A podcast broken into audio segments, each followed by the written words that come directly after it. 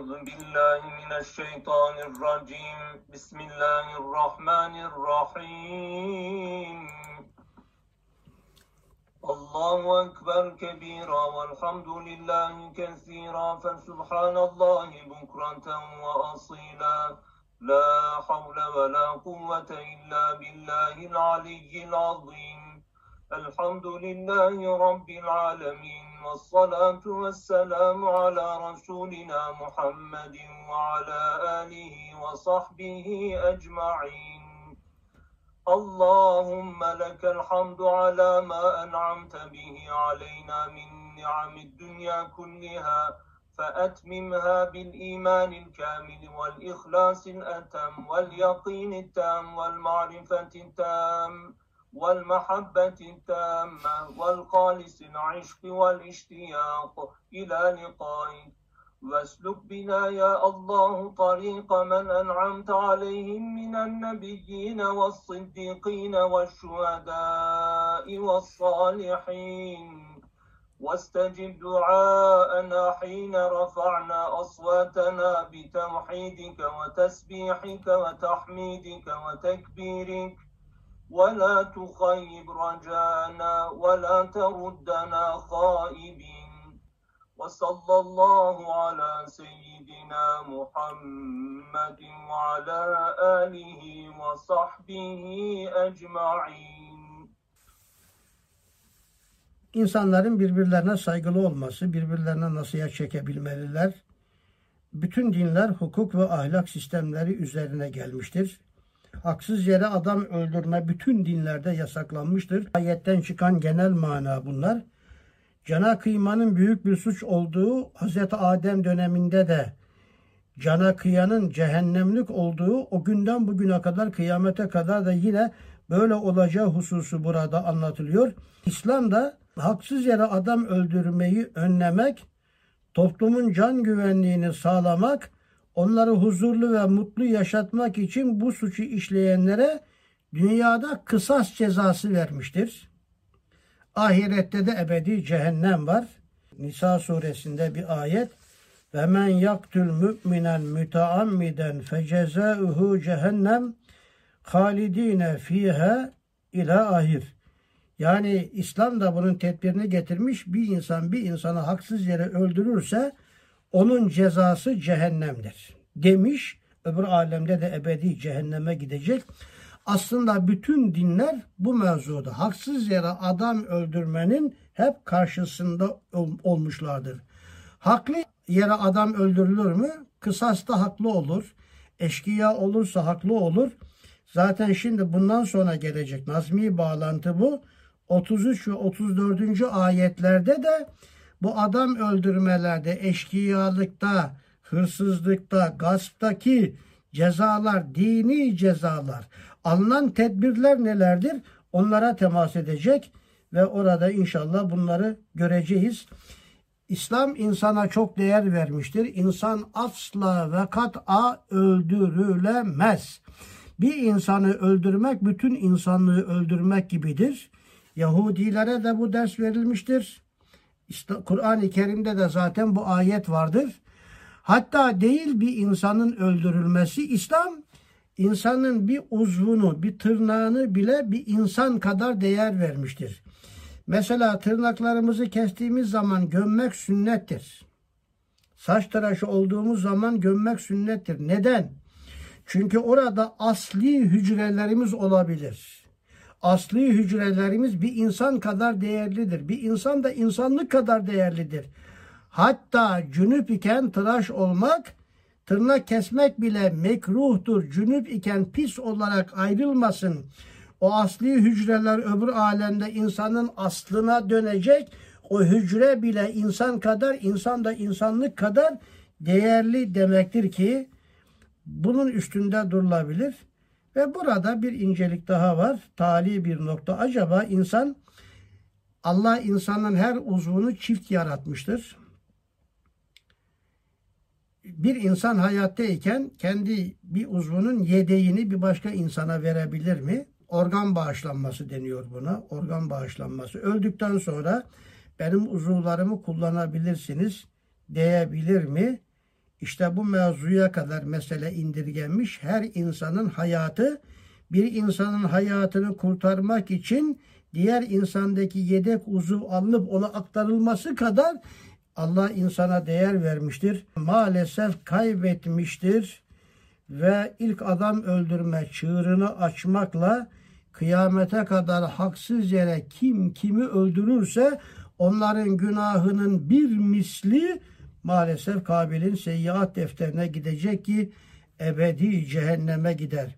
Bir kişiyi haksız yere öldürmek ebedi cehennem sebebi ise ve men yaktül müminen müteammiden fecezauhu cehenneme haliden fiha ayeti var sen ötesini hesap eyle demektir.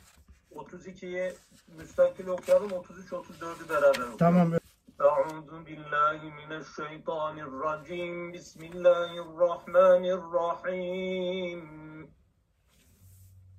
من أجل ذلك كتبنا على بني إسرائيل أنه من قتل نفسا بغير نفس أو فساد أو فساد في الأرض فكأنما قتل الناس جميعا.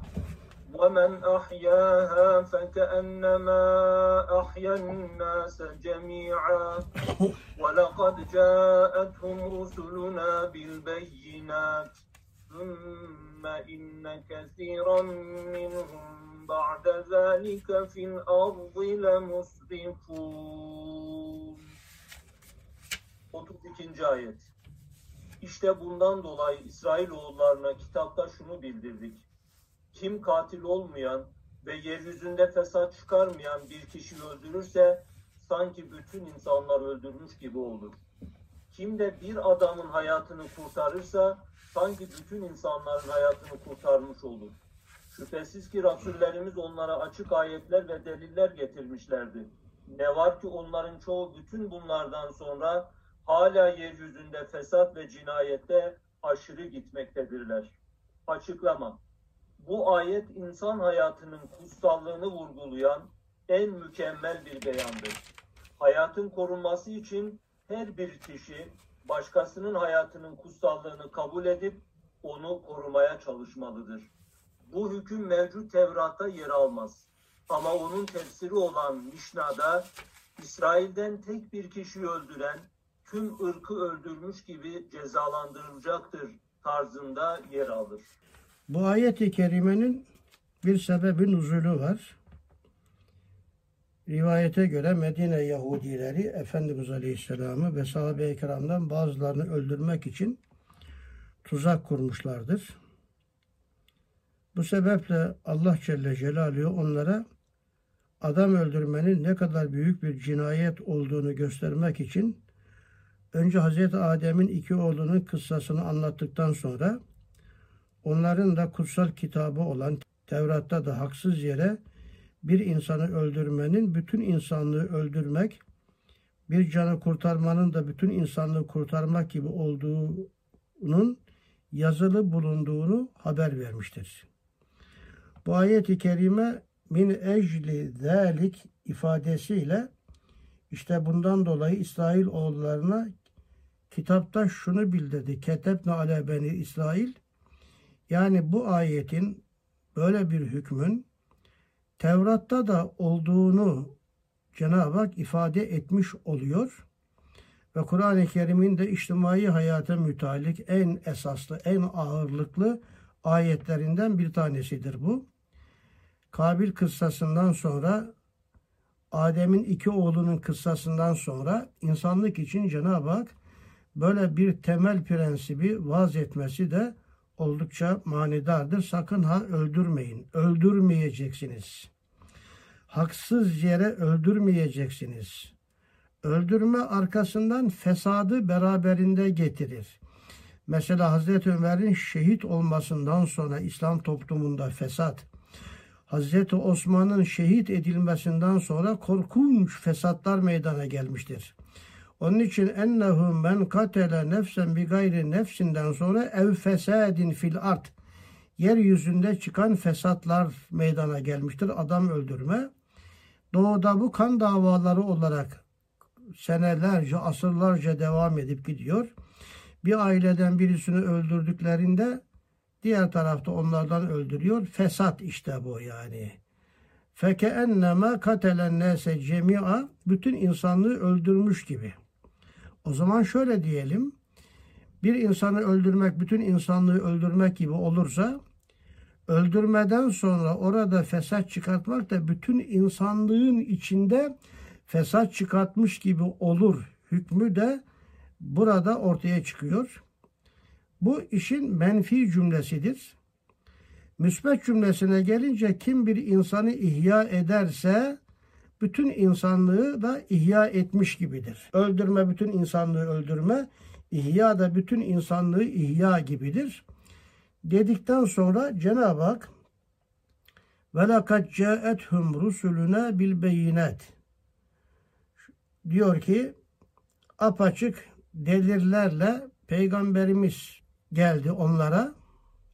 Sümme inne kesiren minhum ba'de zâlike fil ardı le müsrifun. Ne var ki onların çoğu bütün bunlardan sonra hala yeryüzünde fesat ve cinayette aşırı gitmektedirler. Le müsrifün burada aşırı gitmek.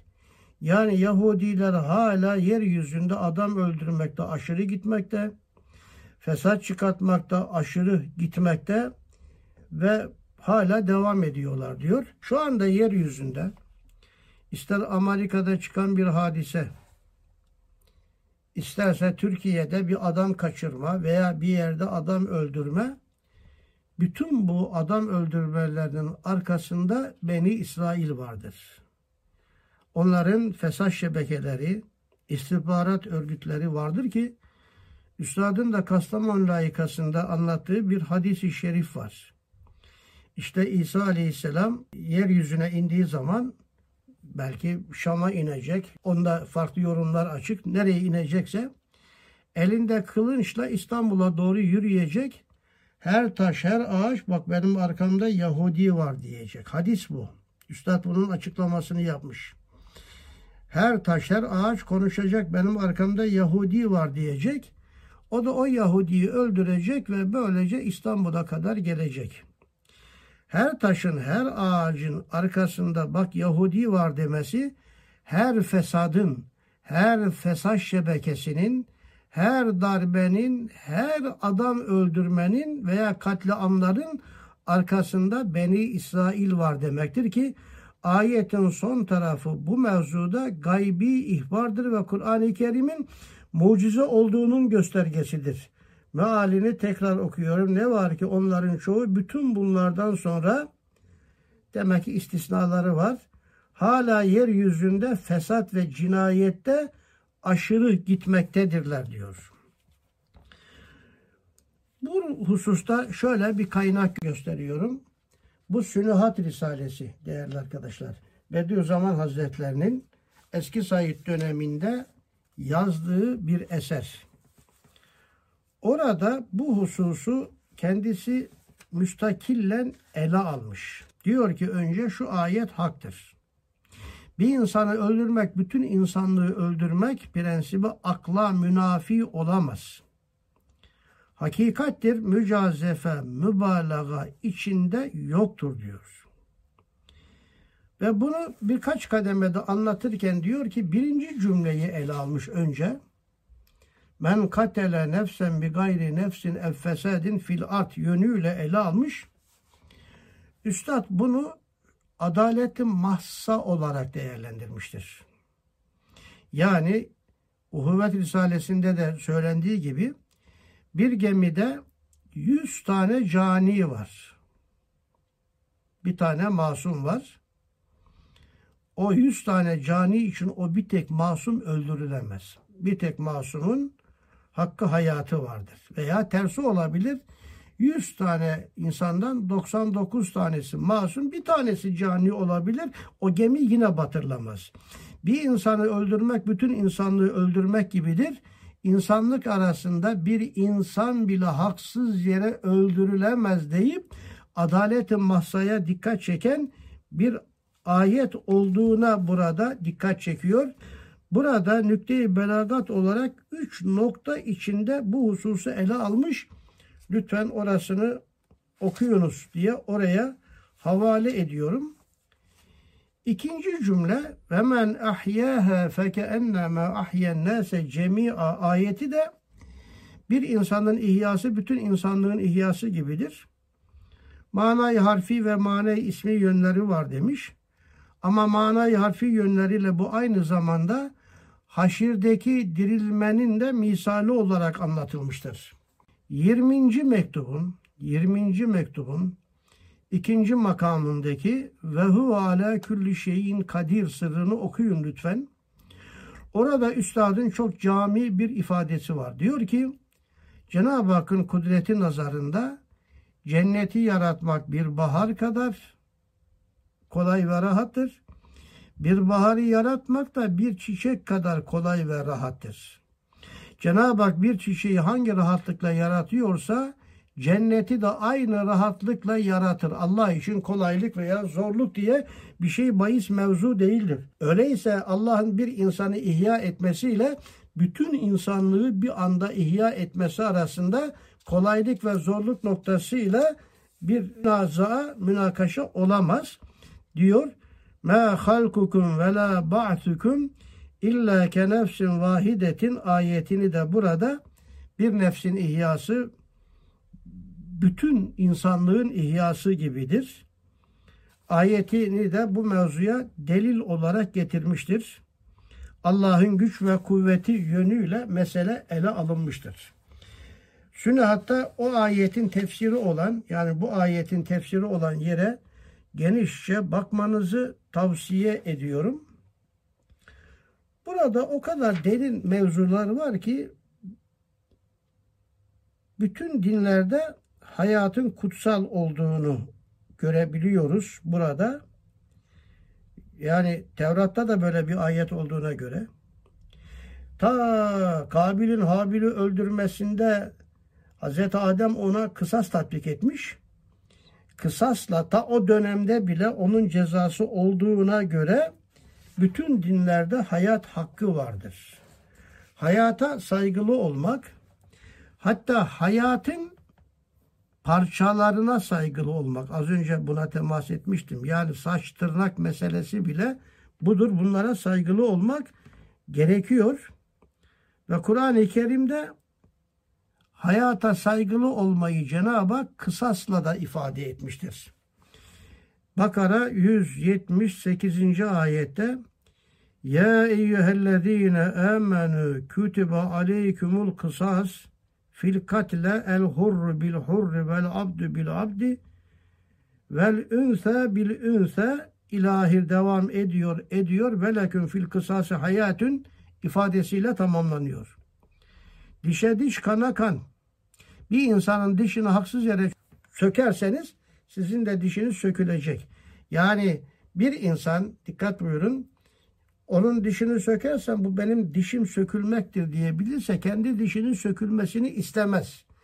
Böylece onun da dişini ondan dolayı sökmez. Böylece o diş de hürmetli ve hayatta, kendi dişi de hürmetli ve hayatta kalır. Kısas da böyle bir şeydir. Bir adamı öldürmek demek öldürülmem demektir. Nasıl öldürdü ise haksız yere aynen o da öyle öldürüleceğinden neticede kendisinin öyle ölmesini istemediğinden onu da o şekilde öldürmeyecektir. O da hayatta kalacak, kendisi de hayatta kalacaktır. Hayat bütün dinlerin nazarında mukaddestir ve böyle ceffel kalem bir insanı asamazsınız.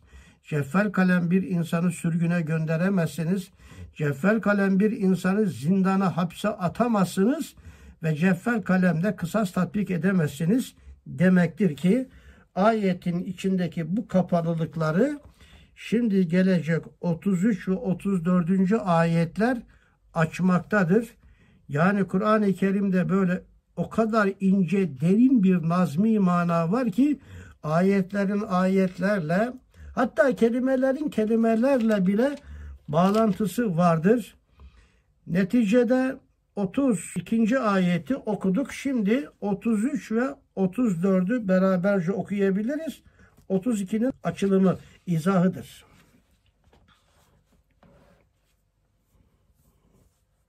إنما جزاء الذين يحاربون الله ورسوله ويسعون في الأرض فسادا أن يقت- أن يقتلوا أو يصلبوا. أن أن يقتلوا أو يصلبوا أو تقطع أيديهم وأرجلهم من خلاف أو ينفوا من الأرض. ذلك لهم خزي في الدنيا ولهم في الآخرة عذاب عظيم إلا الذين تابوا من قبل أن تقدروا عليهم فاعلموا أن الله غفور رحيم 33 ve 34. ayet kelimeler.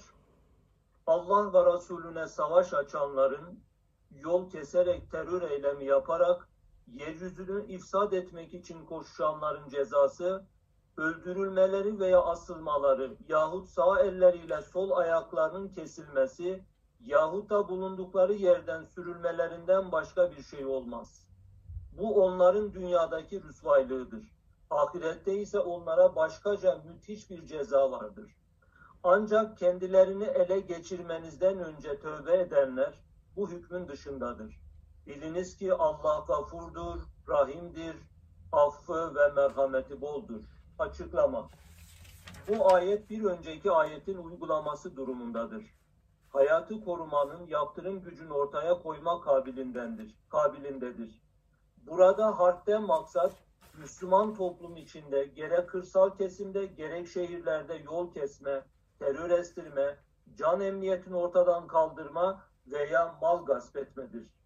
Adam öldürene kısas olarak ölüm cezası uygulanır, öldürmekle beraber mal alan kimse asılır. İdareciler duruma göre bu cezalardan birini uygulamada muhayyerdirler.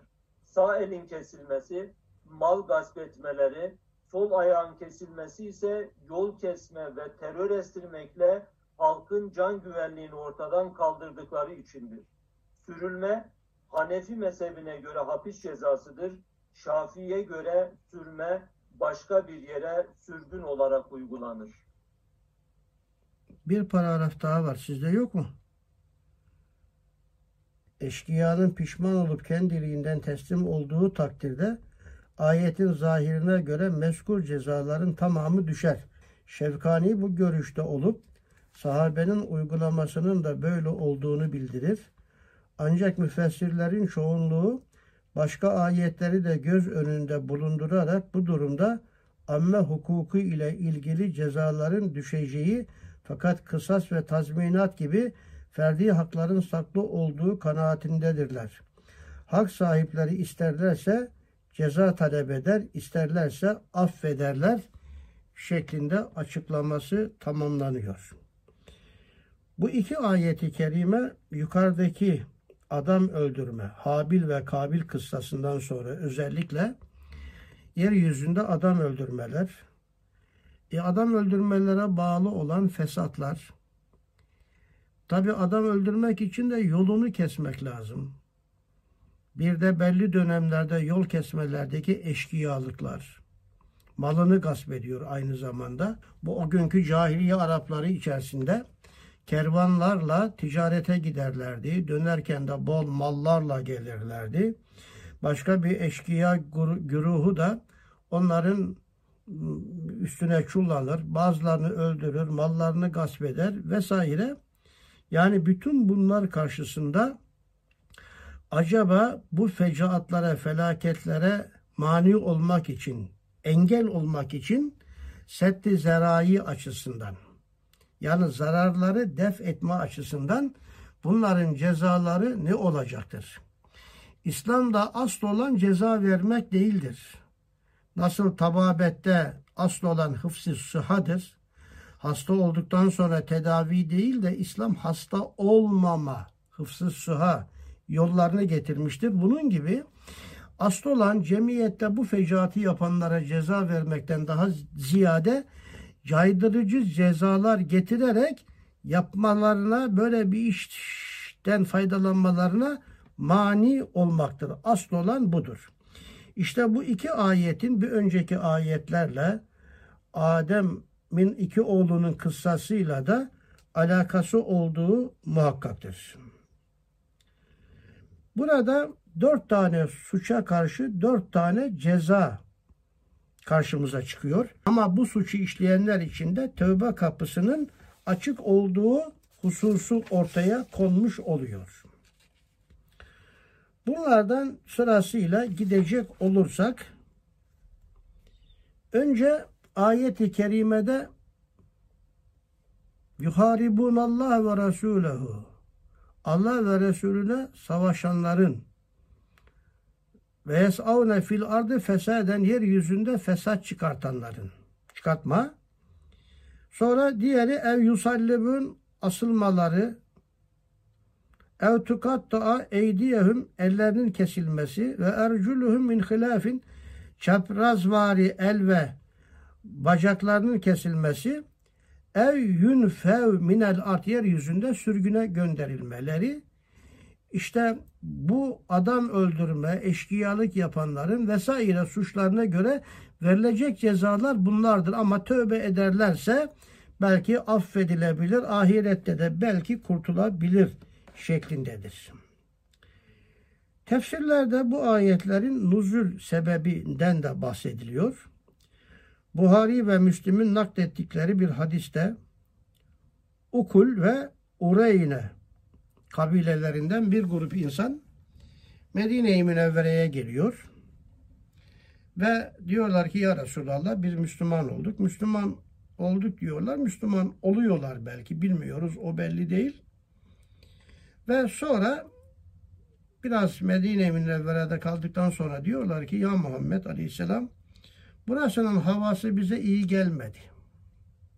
Efendimizin olduğu Medine'nin havası bize iyi gelmedi şüpheli bir cümle. Bize müsaade etsen de biz memleketimize gitsek veya bir başka yaylada kalsak dediler. Efendimiz Aleyhisselatü Vesselam da onları zekat olarak toplamış olan Beytülmal develerinin olduğu yaylaya gönderdi. Böyle gelen develer oluyordu Beytülmal'a veya ganimetten. Onları bir yerde bir çoban tutuyorlardı, sürüyordu. Efendimiz Aleyhisselam da onları oraya gönderdi. O develerin olduğu yere gidin, orası biraz daha yayla dedi. Onlar oraya gittiler. Orada belli bir süre kaldıktan sonra İslam'dan döndüler. Çobanı da öldürüp develerden de önemli bir kısmını alıp kaçtılar. Eşkıyalık yaptılar yani. Ve Efendimiz Aleyhisselatü Vesselam da onların hepsini yakalattı ve çobana yaptıklarının kısas yoluyla kendilerine de uygulanmasını emretti. İşte bu münasebetle bu ayetlerin de nazil olduğu söyleniyor. Bu hadise üzerine nazil olmuş olan bu ayetlerde bir Allah ve Resulüne isyan edip onların buyruklarına karşı savaş açan tabiri var. Hırabe deniyor buna. Bu kelimeyi ezberleyin. Muharebe umum genel savaş ama hırabe dendiği zaman Efendimiz'e ve Allah'a özel açılan savaş demektir. Hırabe hadisesi denir buna. Evet bir bir de yeryüzünde fesat çıkaranların cezalarının ayette açıklandığı şekilde olacağını bildirerek Efendimiz Aleyhisselatü Vesselam'ın verdiği cezalar kaldırılmıştır. Burada deve çalma kısas yerinde olmaz. Bizzat Efendimizin çobanını hangisi öldürdü ise ona kısas uygulanır. Ama diğer bu deve çalanların hepsi ne kısas uygulanmaz. Yani buradaki ayet Efendimiz Aleyhisselam'ın hepsine kısas cezası vermek isteme hükmünü ayet-i kerimenin bu ilavelerle genel anlatımla açılımla nes ettiğini görüyoruz. Bir görüş bu. Bazıları da şöyle demişler. Alemlere rahmet olarak gönderilmiş olan Efendimiz Aleyhisselam'ın suçları ne olursa olsun insanları bu şekilde cezalandırmasının yani vicdana çok uygun düşmeyeceği, sağduyunun kabul edemeyeceği ve bu rivayetlerin de ehad rivayetler olduğu, hangi maksatla ortaya atıldığını bilmediğini, oysa bu ayetlerin yukarıdan beri devam eden İsrail oğullarıyla ilgili alakalı olduğunu söylemişler. Ve Nadir oğulları hicretin dördüncü yılında anlaşmalarını bozdukları için Efendimiz'e suikast hazırlıkları yaptılar. Ve aynı zamanda Beni Kureyza da Efendimiz'i öldürme suikastı yaptı. O erkekleri öldürülmüş, kadınları ve çocukları esir edilmiş. İşte o hadiseler münasebetiyle bu ayeti kerimelerin nazil olduğu şeklinde meseleyi ele alanlar da vardır. Burada şu hususlar dikkatimizi çekiyor.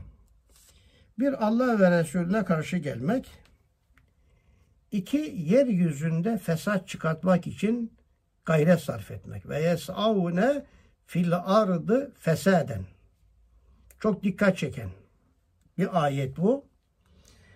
Mealini nasıl okumuştuk? Allah ve Resulüne savaş açanların bir, yol keserek terör eylemi yaparak yeryüzünü ifsat için koşturanların cezası. İki tane suç var burada.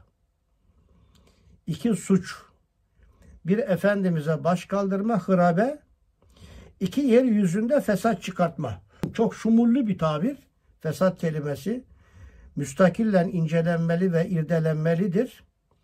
Bunlar için şu cezalar. Bir öldürülmeleri şarta göre veya asılacak bunlar Yahut elleri ile sol ayaklarının sağ el sol ayak yani çaprazvari kesilecek yahut da bulundukları yerlerden başka yere nef edilecek. Bu uygulamalar bazı görüşlere göre bir idam cezası. Neye göre bunlar ele alınmış? Evet, silahlanıp açıktan devlete karşı baş kaldıran, eşkıyalık yapan kimseler yalnızca adam öldürmüşler iseler idam edilir. Mesela Türkiye'de PKK adam öldürüyor, devlete baş kaldırıyor. Gerçi şimdiki devlet hangi devlet o da ayrı. Bu şekilde olursa bunlar idam edilir. Ama hem adam öldürmüş hem de soygun yapmışlarsa o Medine dışındaki çobanı öldürdü bir de develeri çaldılar mesela. Sadece adam öldürürlerse kısas. Ama hem adam öldürmüş hem de soygun yapmışlar ise bunlar asılır. Demek ki İslam'da asılma, asılarak öldürme vardır. Bunun da tek şartı hem adam öldürmüş olacak hem de eşyasını gasp etmiş olacak. Gasıp ve katil olacak.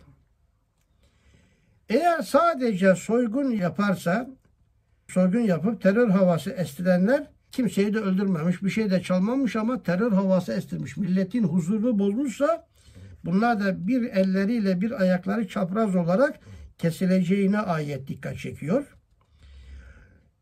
Evet. Ama soygun da var burada. Soygun yaparak terör estirirse çapraz vari kesilecek. Yalnızca terör havası estirmişse fakat soygun yapmamışsa bunlar da sürgün edilirler. Yani sürgünün nefyin tek sebebi İslam'da budur. Burada dört tane ceza var. Suçlara karşı olan cezalar bunlar. Ama ayet-i kerimede en ağır suçun hırabe olduğuna dikkat çekiliyor. Yani Allah ve Resulüne karşı harbi ilan etmek. Bu da ancak örgütlenerek yapılabilirliğine dikkat çekmişler. Yani Allah ve Resulü koyduğu ilkelere karşı düşmanca tavır alıp meşru nizama karşı çıkan hırsızlık, eşkıyalık, kanunsuzluk yapan, yol kesip insanlara korku salan, halkın emniyet ve asayişini bozup canlarına, mallarına ve namuslarına tecavüz eden şahıslar veya bu fiilleri örgütlenerek yapanlar ayette geçen cezalara çarpılırlar. Bu cezalara müstahak olurlar diyor. Bunu tabi günümüze de getirerek mesela gündüzün ortasında adam devlet adam kaçırıyor. Devletin kendisi eşkıya olunca yapılacak bir şey de olmaz yani. O zaman o devlete karşı cihat etmek cihatların da en büyüğü olur. Burada anlatılan yani Efendimiz Aleyhisselatü Vesselam'ın esaslarına göre insanlara muamele eden adil devletin yapacağı şeyler bunlardır. Ama devletin kendisi bombacı buluyor, bir bomba attırıyor milleti, bombayla öldürtüyorsa o zaman o yakalandığı zamanda, iktidardan düştüğü zamanda aynı şeyler o zatın da kendisine yapılması lazımdır. Şimdi çok çarpık bir tablo var tabii ki. Yani devlet bunları yapıyor şimdi. Devlet yol kesiyor, adam kaçırıyor. Devlet eşkıyalık yapıyor. Devlet hırsızlık yapıyor. Devlet insanların içine korku salıyor. Halkın emniyet ve asayişini bozuyor. Devlet mallarına tecavüz ediyor. Devlet yapıyor. Namuslarına tecavüz ediyor. Tabi böyle bir devlet olamaz. Böyle bir devlet devlet de olamaz. Buna devlet de denmez. Bu devleti idare edenler de yarın iktidardan düştü mü buradaki aynı cezalara onların da çarptırılması lazım geldiğiyle ayeti kerimenin yorumu içerisinde özellikle Elmalı Hamdi Yazır'ın bu ayetlerin tefsirinde bunu genişçe anlattığını görüyoruz. Ayet oldukça önemlidir. Ama burada hem dünyada ceza verilir. Bu yünfevne minel art yeryüzünde sürgünle gönderilmeleri meselesi üstünde de birazcık e, hafif ihtilaf olmuş. Başka ülkelere mi yoksa kendi ülkesi içinde farklı bir yere sürgün mü? Bazıları da kendi içinde sürgüne gönderme, gönderilme tabirini hapse atma şeklinde anlamışlardır. Özellikle İmam Şafii Hazretleri sürmeyi hapse atma şeklinde anlamış. Hanefiler hapse atamazsınız, başka yere sürgüne gönderebilirsiniz şeklinde anlamışlar. Ve ayeti kerime yukarıdaki anlatılanlarla beraber bir bütünlük içerisinde topluma saygı, insana saygı, bir insanın öldürülmesi bütün insanlığın öldürülmesi gibi ve soyamazsınız, malını gasp edemezsiniz, gündüzün ortasında onu dağa kaldıramazsınız. Hem adam öldürürseniz kısas, hem adam öldürür, malını çalarsanız ayrıca ceza, hem terör çıkartırıp malını gasp ederseniz ayrı bir ceza, adamı öldürmediniz, malını almadınız ama terör estirdiniz, onları korkuttunuz. Bunun içinde sürgün cezası gibi cezalarla toplumu disiplinize eden ayeti kerimelerdir. Ceza hukukunda bunların yerleri ağırlıklıdır. Ayrıca ceza hukuku açısından fıkıhtaki tekrar bu ayetler incelenebilir. Böylece 35 ile 40. ayet bir grup ayet oraya geldik. Şimdi toplum hayatından yüzümüzü çevirterek siz bırakın adam öldürmeyi, bırakın eşkıyalık yapmayı, bırakın terör çıkartmayı, terör çıkartıp mal gasp etmeyi bırakın. Siz Allah'a ulaşmada vesileler bulun. Ben nasıl Allah rızasını kazanabilirim? Nasıl Allah nazarında manen yükselebilirim, takarrub edebilirim? İşte onun peşine düşün manasında 35. ayette vesile ayetidir bunun adı. Vesile dendiği zaman tevessül bahsi de işin içine girer. İtikadi mezhepler arasında çok önemli münakaşası olmuştu tevessülün. Mesela Vehhabilere göre bugünkü Suudi Arabistan Devleti'nin resmi mezhebi onlara göre tevessül yapan kafirdir. Şirke gitmiştir.